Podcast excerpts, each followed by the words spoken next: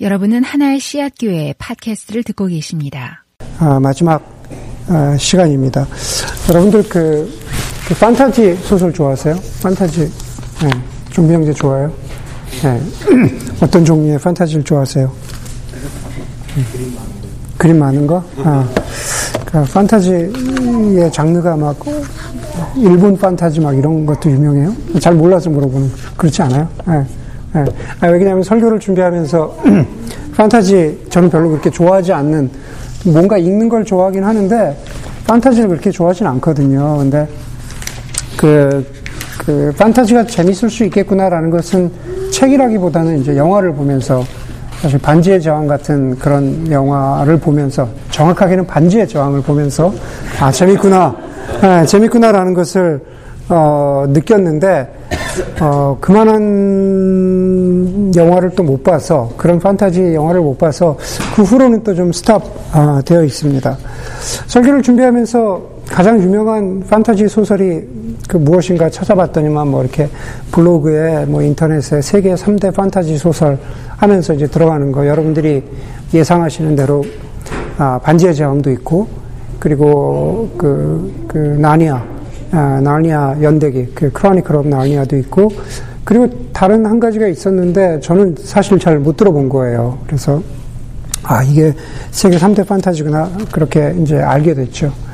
어 그 뭐죠 반지의 제왕하고 어, 나니아 연대기를 지은 그 톨킨하고 C.S. 루이스는 사실 두 사람 다 영국 사람이고 어, 한 사람은 뭐 캐톨릭, 예.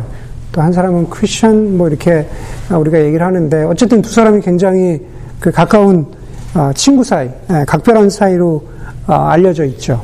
예. 그리고 어, 그두 두 소설 다, 두 소설 다 사실은 같은 이야기를 판타지라고 하는 그 서사로 메타 내러티브로 이렇게 쭉 그려낸 그런 얘기입니다. 어, 떤 같은 이야기일까? 뭐 굳이 이야기하자면은 어떤 미래에 대한 이야기, 왕에 대한 이야기이죠. 왕이 회복하게 될 어, 선의 나라, 아, 아름다움의 나라, 그리고 아, 거기에서 구체적으로 그렇게 이야기하지 않지만 크리스천들이라면 금방 알 수 있는 대로 어떤 하나님의 나라 아, 그런 것들 그려내고 있는 그런 책입니다.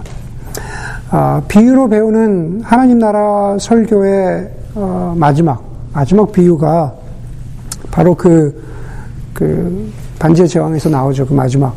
그 Return of the King. 그쵸. 왕의 귀한. 그리고 그것과 더불어서 이루어지는 선하고 아름다운 나라에 대한 그 피날레를 어, 이야기하고 있습니다. 과연 그 마지막 피날레에서 어, 저와 여러분들은 어디에 있을까? 마지막 피날레에서 어, 저와 여러분들의 위치는 어디고 그 마지막 이야기에서 어, 우리가 들어야 하는 메시지는 무엇일까? 아, 사실은 오늘 비유가 그런 이야기를 좀 해주고 있습니다. 그래서 그 이야기를 좀 어, 보려고 합니다. 아, 우리가 이제 성경을 주로 아이폰으로 보기 때문에 아, 스마트폰으로 보기 때문에 그런데 그 본문만 여러분들이 펴 놓으셨을 가능성이 많기는 한데 오늘 비유는 넓게 보면은 그 인클루지오라고 하는 그 구조 속에서 이야기를 해요. 무슨 얘기냐면은 여러분 성경을 펼 수 있으면 어, 바로 앞에 있는 24장 36절을 한번 보세요. 우리가 25장 1절부터 읽었는데 25장 1절 바로 앞에 있는 24장 36절에 보면은 예수님께서 이렇게 말씀하시죠. 보셨어요? 네. 예수님이 제자들에게 그러나 그날과 그 시각은 아무도 모른다. 하늘의 천사들도 모르고 아, 아들도 모르고 오직 아버지만이 아신다. 아, 그렇게 말하고 있죠. 그렇죠? 그날은 아무도 모른다. 그때는 아무 때도 모른다. 여러분, 그러고 나서, 그러고 나서 오늘 본문의 마지막 25장 13절이 뭐라고 말합니까? 25장 13절이 그러므로 깨어 있어라. 너희는 그날과 그 시각을 알지 못하기 때문이다. 그렇게 말하죠. 24장 36절에서 그때는 아무도 모른다. 오늘 본문의 마지막에서 그날과 그 시각은 아무도 모른다. 같은 이야기를 하죠. 그렇죠? 같은 이야기를 하면서 그럼 이 안에 인클루전 이 안에서 무엇인가 이 안에서 우리에게 주는 메시지가 있다라는 겁니다. 그 큰 구조 안에서 그 인클루전 안에서, 인클루지오 안에서 이런 비유도 말씀하시고, 이런 비유도 말씀하시고, 그리고 오늘 우리가 읽은 본문, 이 비유도 말씀하시는 그런 구조로, 문학적인 구조로 되어 있다는 겁니다. 그날과 그 시각은 뭘까? The Return of the King. 그날과 그 시각은 다시 말해서 예수 그리스도의 다시 오심. 예수 그리스도께서 부활하셨다가 승천하셨는데 하늘에 가셨는데 언제 다시 오실까? 그날 그 시각에 관한 그런 말씀입니다. 우리가 예수 그리스도의 다시 오심을 다른 말로 하면은 하나님 나라의 완성이죠. 하나님 나라가 완성될 것이다. 왕이 귀환했기 때문에 선하고 아름다운 나라가 완성될 것이다라는 그런 메시지입니다. 그렇기 때문에 오늘 비유는 예수 그리스도의 재림, 하나님 나라의 완성에 대한 메시지죠. 1절에 보니까는 그것을 이렇게 시작합니다. 하늘나라는 저마다 등불을 들고 신랑을 맞으러 간 열처녀에 비길 수 있을 것이다. 라고 말합니다. 예, 신랑을, 하늘나라는, 하나님 나라는 등불을 들고 신랑을 맞이하러 나간 열처녀에 비교할 수 있다. 여러분, 구약의 예언서에 보면은, 신약, 지금 예수님 시대 말고, 구약의 예언서에 보면은 대표적으로 호세아서에서 예수님을 신랑에 비유하죠. 그렇죠? 마태복음 9장에서도 보면은 예수님은 신랑 되셨다 그렇게 말합니다. 신랑 신부에서 신랑입니다. 나중에 바울이 바울 서신에서도 아, 예수님을 신랑에 비유하기도 하고 그리고 우리는 아, 우리 교회 교회는 하나님의 백성된 하나님의 부르심을 받은 우리를 신부에 비유하기도 합니다. 그렇기 때문에 이 비유를 듣고 있는 제자들이나 그 동시대의 사람들이 신랑이라고 했을 때 그것을 구약과 비교해서 아 다시 오실 왕에 대해서 이야기를 하고 있는 것이구나 라는 그 왕의 존재 왕의 존재에 대해서 알아차리는 것은 그렇게 어렵지 않다라는 겁니다. 하나님 나라는 신랑을 기다리는 열 처녀에 비유할 수 있는데 오늘 비유해 보니까는 열 처녀가 나옵니다. 예, 다섯 명은 지혜롭고 다섯 명은 어리석은 처녀들입니다. 그 열 처녀들은 어떤 이유에서인지 뭐, 어, 뭐, 뭐, 뭔가 좀 준비가 늦어졌든지 아니면 결혼식이 길어졌든지 뭐 하여간, 아, 이런, 이런저런 이유 때문에 늦어지고 있는 어, 신랑을 기다리고 있는 겁니다. 그 신랑이 도착해야만 아, 혼인잔치가 시작되기 때문이죠. 3절, 4절을 보면은 신랑을 기다리고 있는데 그 열 처녀를 정확하게 반 단으로 어리석은 처녀 다섯 명과 슬기로운 처녀 다섯 명으로 나누는 기준은 뭡니까? 나누는 기준은 뭐예요? 보면 알 수 있죠? 기름을, 여분의, 엑스트라의 기름을 준비했느냐, 준비하지 않았느냐로 슬기로운 사람과 어리석은 사람으로 나누어집니다. 여러분, 열처녀가 모두 등불을 가지고 있었습니다. 그 등불은, 그 등불은 이렇게 무슨 청사초롱 밝히듯이 이렇게 드는 그런 이쁘장한 우리 한국적인 상황에서 그런 등불이 아니에요. 무슨 이렇게 버선발로 뛰어나가면서 이렇게 나가는 그런 등불이 아니고 당연히 그렇게 생각하시겠지만 횃불을 생각하시면 돼요. 횃불. 기름을 묻힌 횃불을 생각하시면 됩니다. 그리고 그 횃불들은 뭐 어느 문화에서나 그렇지만 충분히 기름만 준비된다면 밤새 타오를 수 있는 그런 것들이었습니다. 슬기로운 사람과 어리석은 사람을 나누는 것은 여분의 기름을 준비했느냐. 그런데 여러분 5절을 보세요. 신랑이 늦어지니 처녀들은 모두 졸다가 잠이 들었다 그랬습니다. 신랑이 늦어지니 처녀들은 모두 졸다가 잠이 들었다. 예. 그러니까 우리의 주목을 끄는 것은 다 졸다가 잠이 들었다는 거죠. 여러분, 비유의, 오늘 비유의 마지막엔 13절에서 뭐라 그럽니까? 깨어 있어라, 그러죠? 예, 깨어 있어라. 여러분, 만약에, 만약에 이 비유의 핵심이 깨어 있는 것이라면, 저, 졸지도 않고 잠자지도 않고 깨어 있는 것이라면, 여기 졸다가 잠든, 아, 저, 졸다가 잠든 열 처녀 모두 문제죠. 그렇죠? 비유의 핵심이 깨어 있는 것이라면은 기름을 준비했느냐, 기름을 준비하지 않았느냐와 상관없이 졸다가 잠든 열 처녀 모두가 기준 미달이라는 겁니다.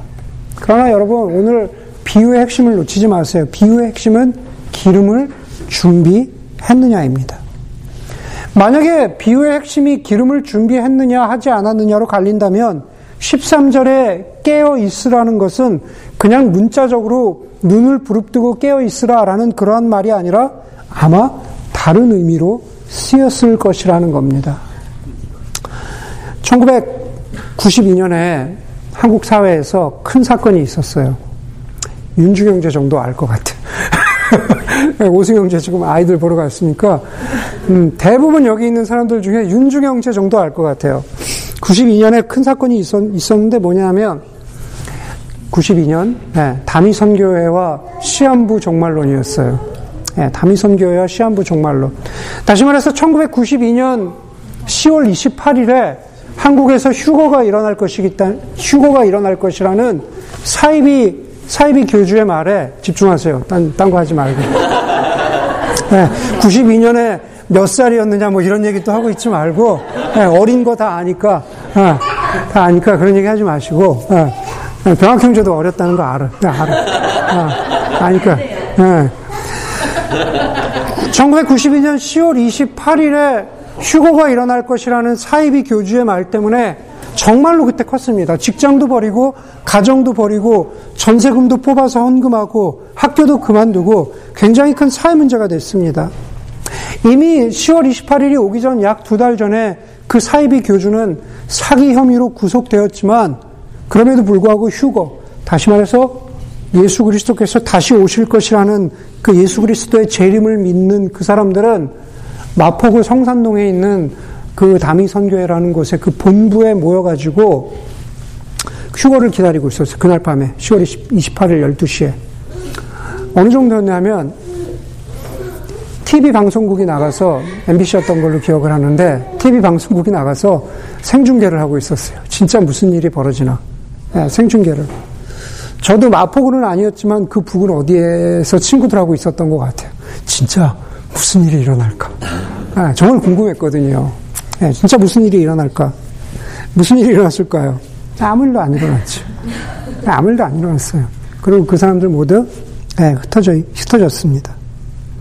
여러분, 문자적인 의미로 보자면, 아주 문자적인 의미로 보자면, 10월 28일을 기다리고 있던 사람들, 그 사람들이 깨어있던 사람들이죠. 네, 그죠? 네, 깨어있던 사람들입니다.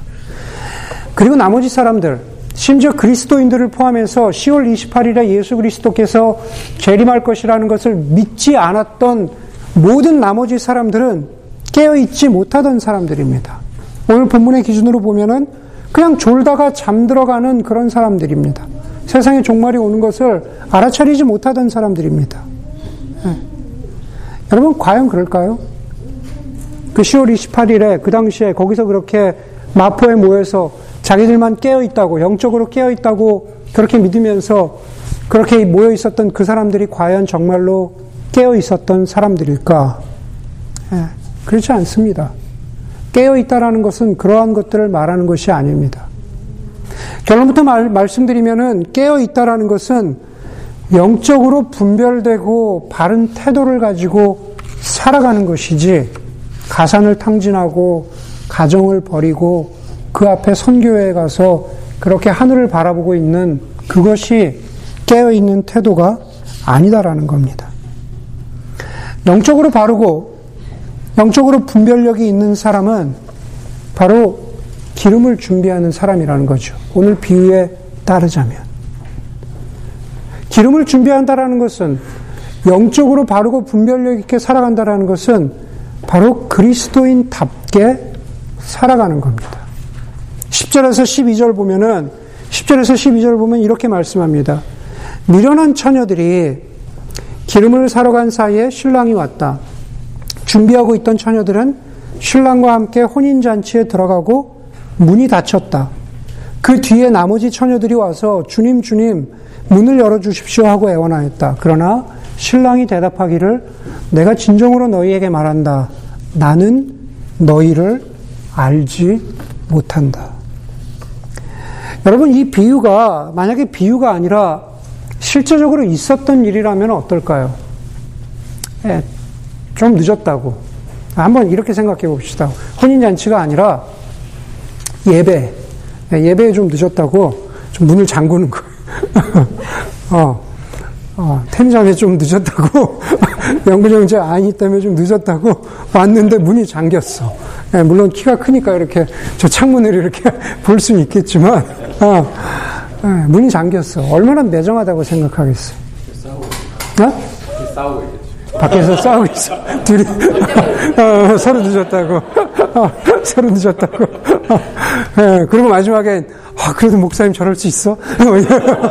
문을 잠글 수 있어 그러겠죠. 혼인잔치도 마찬가지인 거죠. 조금 늦었다고 심지어 축의금도 가지고 왔는데 매정하게 문을 잠글 수 있냐라는 이야기를 할 수 있다라는 겁니다. 지금도 그런데 좀 더 관계 중심적이고 좀 더 공동체적으로 살았던 그 당시 문화를 생각해 보자면 사실은 말이 안 되는 겁니다. 그런데 그럼에도 불구하고 예수님께서 이 비유를 들어서 문을 잠그시고 내가 너희를 알지 못한다라고 이렇게 강하게 비유를 들어서 말씀하시는 그 이유가 뭘까? 그 이유가 뭘까요? 여러분 12절 마지막 부분에 거기에 키가 있습니다. 문을 잠그시고 신랑이 문을 잠근 다음에 밖에 있는 다섯 어리석은 처녀에게 이렇게 말합니다. 나는 너희를 알지 못한다. 나는 너희를 알지 못한다. 늦게 온 다섯 처녀를 알지 못한다는 얘기죠. 여러분, 이 이야기를, 이 구절을 신약성경 여기저기에서 혹시 보신 적이 있으십니까? 들으신 적이 있으십니까? 아마 있을 겁니다. 가장 대표적인 데가 마태복음 7장 21절이죠. 마태복음 7장 21절에 보면 이렇게 말합니다.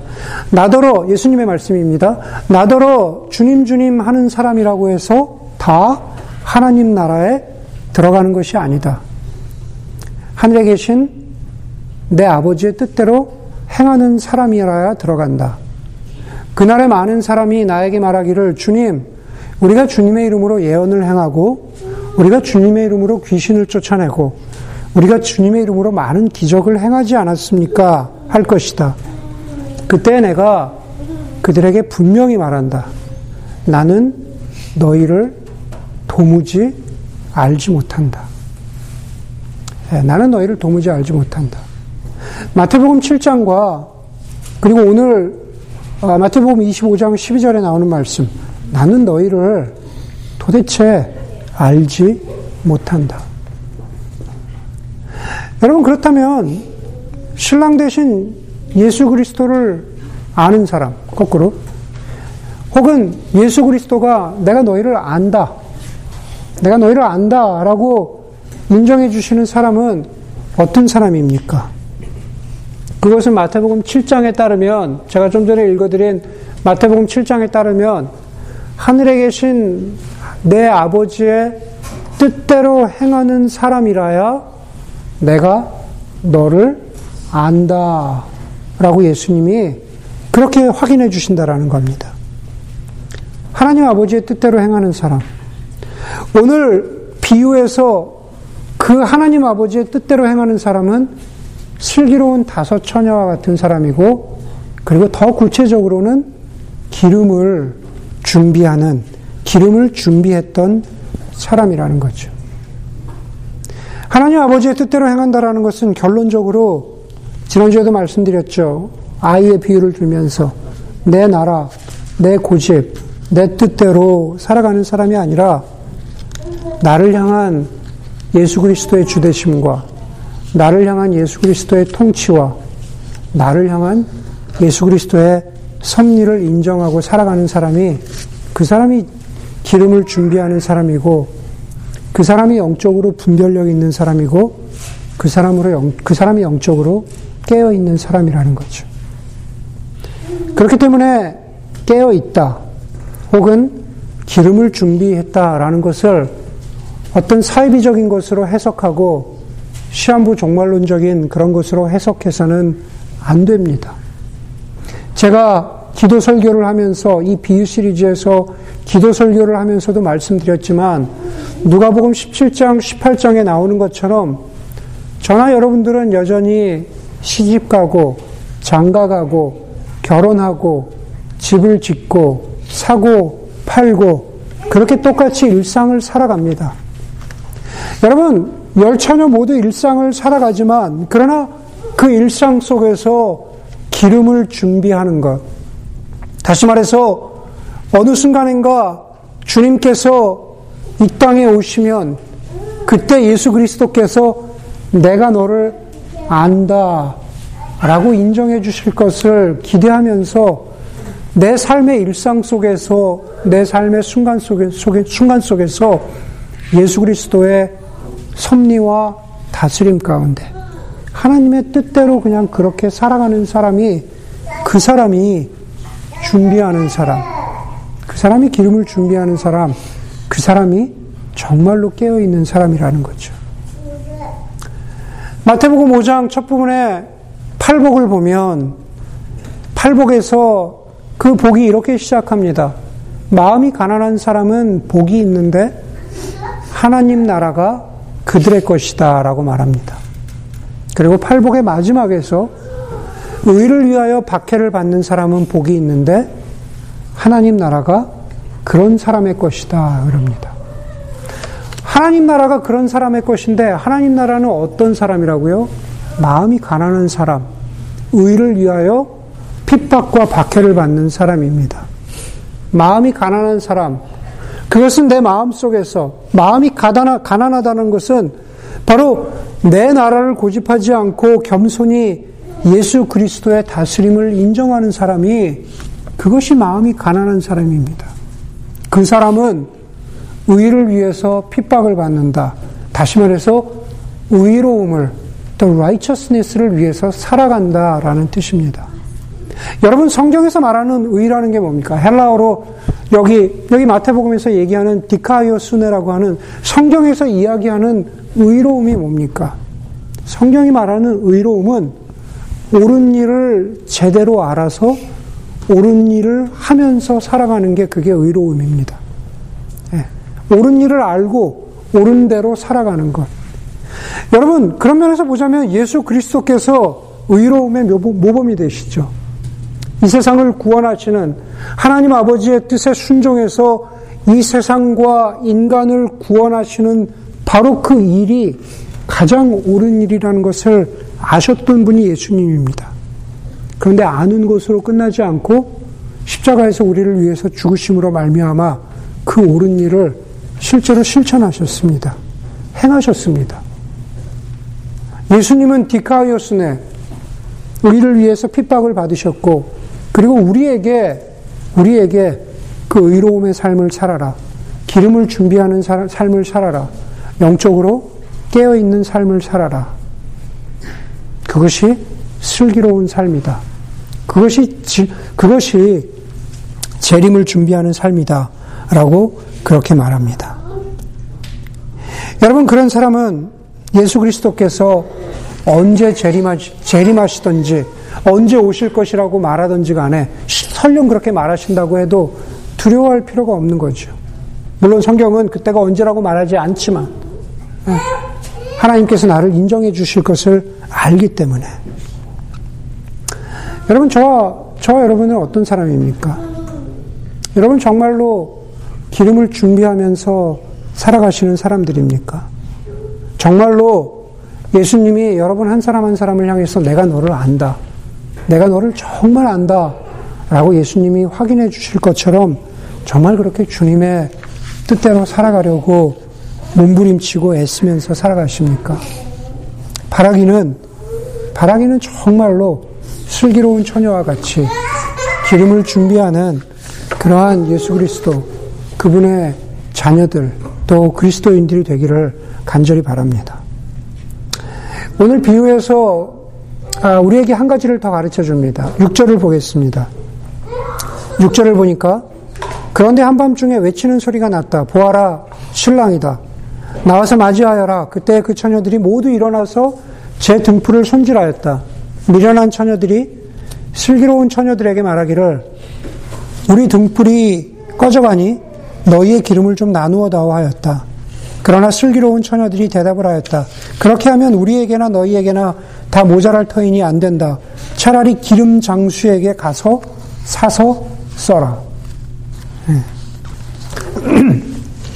제가 전에도 말씀드린 적이 있는 것 같은데 등산에 하이킹 하다 보면 등산에 50대, 30대, 20의, 20의 법칙이 있다고 말씀드렸죠. 그렇죠? 정상에 오르는데 50의 에너지를 쓰고 내려오는데 30의 에너지를 쓰고 그 다음에 이멀전시, 위급한 상황을 위해서 20의 에너지를 어, 이렇게 비축해놔라, 세이브해놔라, 라는 그런 말입니다. 어, 여기 뭐 미션픽이나 타말파이스 가는 우리 동네 산에서는 굳이 그런 거 안 해도 되긴 합니다.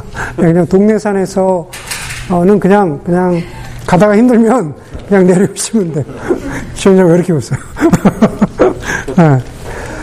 그런데 만약 예를 들어서 히말라야 같은 데를 간다면은 반드시 기억해야 되는 법칙으로, 법칙으로 알고 있어요. 왜 그러냐면은, 왜 그러냐면은 히말라야의 조난사고의 80%의, 조난사고의 80% 이상은 다 하산 때 생기는 거거든요. 산에서 내려올 때 생겨요. 네. 왜 산에서 내려올 때 생기냐 하면은 올라가는 일에 거의 90을 썼기 때문에 내려오는 게 너무 힘든 거예요. 네. 그래서 내려올 때 조난당하고 어, 내려올 때 죽는 게 그런 이유 때문에 그렇습니다. 여러분, 굉장히 조심스러운 이야기이긴 한데, 그래서 이런 이야기들이 굉장히 많아요. 저는 이제 등산 이야기를 좋아하니까 뭐 책도 보고 다큐멘터리를 많이 보잖아요. 보는데, 8,000m 히말라야 에베레스트 정상에 올라가는 길에 조난당한 사람이 옆에서 죽어가고 있는데, 죽어가고 있는데, 어, 올라가던 사람들은 그냥 제기로 올라갑니다. 여기서 보면은 이해가 안 되잖아요. 아니, 지금 저기가 문제야. 지금 이 죽어가고 있는 사람을, 어, 어떻게든 데리고 내려와야지. 하다못해 도봉산에서도 다리 부러진 사람 있으면 전화해가지고 막, 뭐 구조대 부르고 그럴 거 아니에요. 그러지 않아요. 8,000m 이상에선 대부분의 스토리는 우리 팀이 아닌 이상엔 그냥 조난당한 사람을 그냥 그대로 내버려 두고 정상을 가던가 아니면 내려가던가 아, 그냥 갑니다. 거기에 대한 윤리적인 윤리적인 그 논쟁이 굉장히 많은데 아, 책을 읽어보면 대개 그렇게 같이 내려오다가 같이 죽는 경우가 또 굉장히 많습니다. 아직 아직도 디베이, 디베이트가 많이 됩니다. 과연 그렇게 조난당한 사람을 내버려 두고 왔느냐라는 그 사람의 윤리적인 문제와 상관없이 혹시 조난당한 사람에게도 문제는 없을까? 조난당한 사람이 뭔가 실수한 건 없을까? 한번 생각해 보아야 될 것 같습니다. 언제부터인가 한국말에 그 오롯이라는 말을 많이 써요. 오롯이. 예, 네, 그쵸. 제가 한국에 있을 때는 그렇게 그런 말을 안 썼던 것 같은데, 뭐 예를 들면 오롯이 나의 것이다. 오롯이 나의 책임이다. 이런 말을 많이 쓰잖아요. 오롯이의 사전적인 의미는 찾아보니까 모자람이 없이 완전하게라는 뜻입니다. 완전히 100%내 거다. 이거는 혹은 오롯이 내 책임이다. 그러면 이거는 누구에게 손가락질 할것 없이 완전히 이건 내 책임이다. 라는 겁니다. 에베레스트 정상을 가다가 분명히 자신의 힘이 빠져서 정상은 갈 수 있겠지만 내려, 내려오다가는 내가 죽을 수도 있겠다라는 것을 알면서도 부득부득 정상을 가겠다는 그 사람. 그리고 그러다가 조난을 당하면 알면서도 조난을 당하면 아마도 오롯이 그게 그 사람의 책임이고 몫일 겁니다. 여러분, 영적인 조난도 마찬가지일 수 있을 거라고 생각을 합니다. 영적인 조난도 일차적인 책임은 어떤 면에서 오롯이, 오롯이 자신의 몫입니다. 미련한 다섯 처녀가 우리의 등불이 꺼져가니 너희의 기름을 좀 나누어 달라고 했고, 그리고 그 등불을, 기름을 나누어 주기를 매정하게 거절한 슬기로운 다섯 처녀의 거절은 정말 너무 매정하다고 보아야 할까? 죽어가는 사람을 그냥 내버려 둔 것 같은 그러한 매정함으로 그렇게 보아야 할까? 구원을 받는다. 예수 그리스도의 다시 오심을 준비한다. 하나님 나라를 준비한다. 라는 것은 다른 사람에게 기대할, 기대할 거나 다른 사람에게 의지할 것이 아니다라는 겁니다. 그것은 다른 사람이 해줄 수 있는 게 아니입니다. 소위 이야기하는 뭐 모태신앙, 소위 이야기하는 남편의 좋은 신앙, 아내의 좋은 신앙, 부모님의 좋은 신앙에 기대서 우리가 구원받을 수 없다라는 겁니다. 기름을 나누어 달라고 하는 어리석은 다섯 처녀의 요청에 슬기로운 다섯 처녀가 이렇게 대답합니다. 차라리 기름 장수에게 가서 사서 써라. 차라리 기름 장수에게 가서 사서 써라. 다시 말해서 각자의 기름은 각자가 준비하는 거죠. 내 구원은 내가 준비하는 겁니다. 그런데 문제는 기름을 구할 수 없다가 아니고, 문제는 기름을 구할 수 없다가 아니고, 기름 장수에게 가서 사가지고 와서는 이미 늦었다는 겁니다. 그렇죠? 예, 사가지고 왔는데 문이 닫혔잖아요. 예, 늦었다라는 겁니다. 준비할 수 있는데, 예, 미리 준비할 수 있는데, 준비하지 않았다라는 거죠. 여러분, 그것은 우리도 마찬가지입니다. 예, 우리도 어리석은 다섯 처녀 같을 수 있다라는 거죠. 기름이 모자란, 아, 횃불이 모자란 것이 아니라 기름이 모자란 것이었어요. 지금 우리 모두가 여기에 저를 쳐다보고 있는 여러분 모두가 저를 포함해서 우리 모두가 마치 내가 들고 있는 횃불이 충분하다고 착각할 수 있다라는 겁니다. 지금 내가 가지고 있는 횃불이 충분히 타오를 수 있고 충분히 신랑이 오기까지 모자람이 없다라고 생각할 수 있다라는 겁니다. 그래서 기름 장수가 있음에도 불구하고 가서 기름을 준비할 생각을 미리 하지 못하고 있는지도 모른다는 생각을 해봅니다. 여러분, 예수를 믿는다는 것, 내가 하나님을 혹은 절대자이신 그분을 믿는다는 것, 그분의 다시 오심을 내가 기다리고 바란다는 것, 내가 구원을 얻는다는 것, 우리가 여러 가지로 설명할 수 있겠지만, 과연 그것은 뭡니까? 결국 오늘 비유에 비추어 보자면, 가장 중요한 것은 우리의 유한한 인생에 대한 성찰입니다. 우리의 인생이, 우리의 삶이 영원하지 않다라는 겁니다. 다시 말해서, 우리가 지금 들고 있는 횃불이 영원히 타오르지 않는다라는 겁니다. 그걸 알아야 한다라는 겁니다. 지금 내 손에 밝게 타오르고 있는 횃불이 영원, 영원할 수 없고 곧 꺼질 수 있다라는 것을 알아야만 기름을 준비합니다. 여러분, 횃불이 꺼지면 깜깜합니다. 아무것도 볼 수 없죠. 그렇죠. 정전만 돼도 그런데. 마찬가지입니다.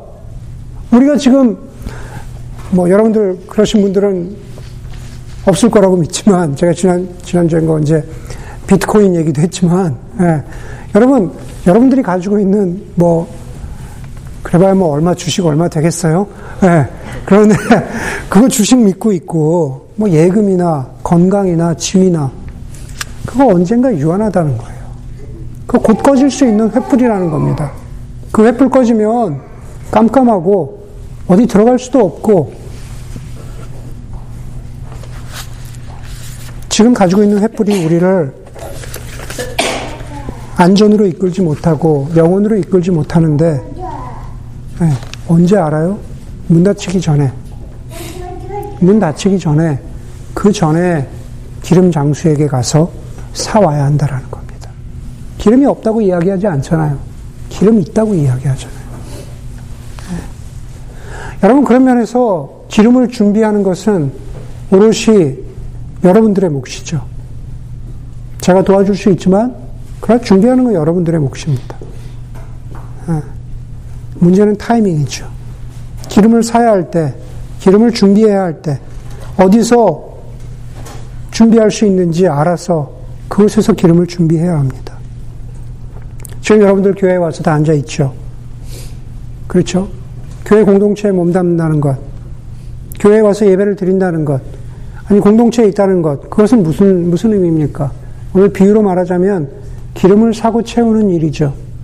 예수 그리스도의 다시 오심을 준비하면서 서로가 서로에게 기름을 필요한 기름을 확인해 주는 것이 그것이 바로 교회 공동체의 일이죠. 네.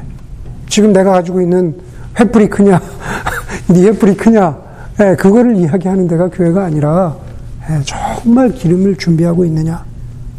예. 설교를 마치도록 하겠습니다. 비로 배우는 하나님 나라 마지막 시간 예수 그리스도의 다시, 다시 오심을 준비하는 그러한 그리스도인들 영적으로 깨어 있기를 바랍니다. 일상을 살아가지만 그 속에서 예수 그리스도께 순종하고 그분의 뜻대로 살아가는 삶이 되는 것. 그러면 예수께서 우리를 안다고 하실 것입니다. 그리고 그 마지막, 마지막까지 타오를 수 있는 횃불을 준비하는 것, 그 기름을 준비하는 것은 오롯이 자신의 책임이라는 것을 깨닫고 미리 기름을 준비하는 그러한 여러분들이 되기를 간절히 소원합니다. 기도하겠습니다.